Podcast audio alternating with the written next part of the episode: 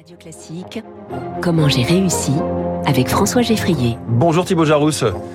Bienvenue sur Radio Classique, vous êtes le cofondateur de Divine. Décrivez-nous un petit, petit peu ce que c'est que Divine. Vous vous définissez toujours comme le Nespresso du vin, c'est bien ça?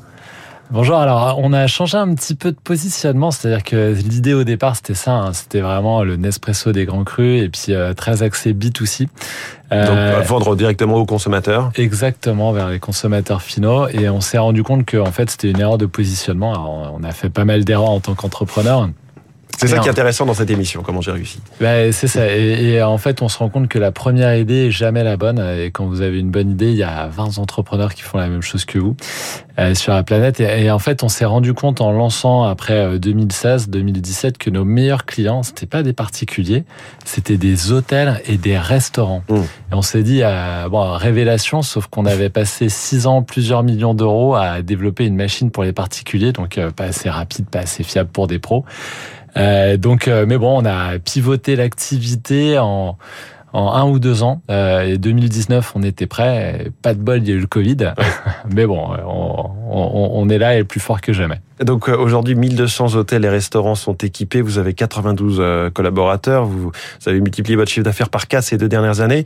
On, a appelé ça le Nespresso du vin. Et, même que ce soit particulier ou, restaurant, euh, peu importe. Parce que ce qui compte, c'est ce qui se passe à l'intérieur de cette machine. On met une sorte de capsule qui est d'un flacon euh, de vin, euh, beaucoup de grands crus notamment, mais pas que. Qu'est-ce qui se passe ensuite en quelques secondes dans la machine? Alors en fait c'est exactement ça, c'est-à-dire qu'il y a 110 références de vin en flacons de 10 centilitres qui vont se conserver euh, 3 ans à peu près en cave. Mmh. Euh, ce sont des grands vins qui sont conditionnés soit à partir d'une barrique ou d'une bouteille sans contact avec l'oxygène de l'air, c'est un peu une opération à cœur ouvert. Il y a une puce RFID sur chaque flacon qui contient toute l'intelligence du système et c'est cette petite puce qui va dire à la Divine, c'est un équipement qu'on a développé mmh. et qui va permettre en 40 secondes de mettre votre verre de Cross Hermitage à 17 degrés, euh, carafer l'équivalent de 3 heures en vous racontant l'histoire. Et c'est hyper important, c'est vraiment le déclic quand on a créé l'entreprise, c'est que il y a 70% de la valeur perçue qui est liée au dernier mètre ou au dernier kilomètre. Mmh. C'est-à-dire qu'il y a une différence entre le vin qui est vendu en bouteille et consommé au restaurant au verre finalement.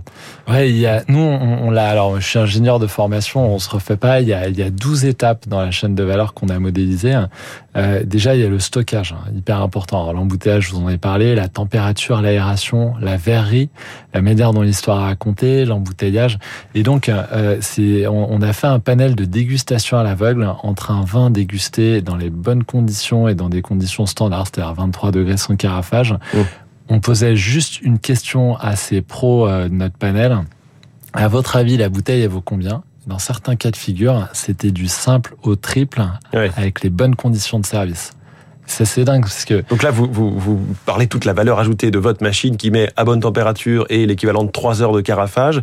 Et ça simplifie aussi la vie des restaurants. Les serveurs sont un petit peu décomplexés maintenant de servir du vin, ceux qui utilisent cette machine Divine.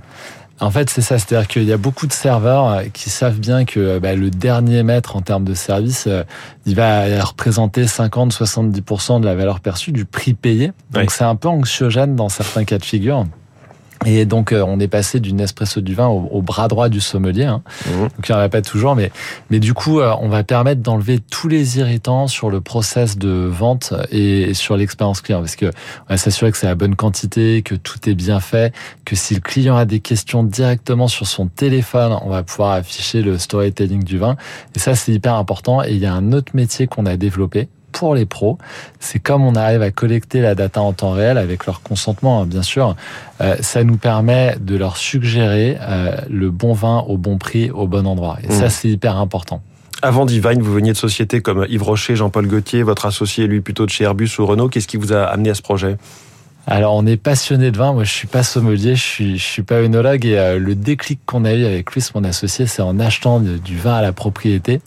Euh, L'expérience était top et en, en goûtant les bouteilles trois mois après, on se disait à chaque fois mais c'est dingue, c'est pas le même vin qu'on a goûté. Qu'est-ce qui s'est passé entre temps Bah voilà, il y avait toujours ce ce truc et et vous remarquerez que souvent les industries sont disruptées par des gens euh, qui n'en viennent pas forcément. Oui. C'est pas euh, Carrefour qui a lancé Amazon ou euh, Renault qui a lancé Tesla, mais euh, voilà, il y a, il y, a, il y a quand même, euh, même si on a, on a mis longtemps à bien intégrer tous les éléments, on a aussi recruté des gens qui sont des, des, des pros aussi du domaine. La question rituelle, comment j'ai réussi Vous, c'est le fait d'avoir raté qui a fait que vous avez réussi ou le fait d'avoir su pivoter en tout cas?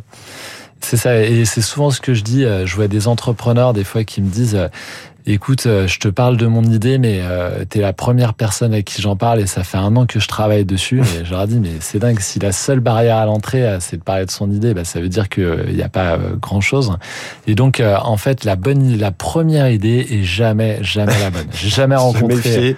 De Ouais. ses intuitions. Ouais, mais et c'est à force de de- d'échouer bah, qu'on trouve la bonne. Merci beaucoup Thibaut Jarousse, cofondateur de Divine, et bravo pour cette euh, réussite euh, dans Comment j'ai réussi. Merci d'être venu ce matin sur Radio Merci Classique. pour votre invitation. 6h52, dans un instant, 3 minutes pour la planète avec Baptiste Gabory. On va parler-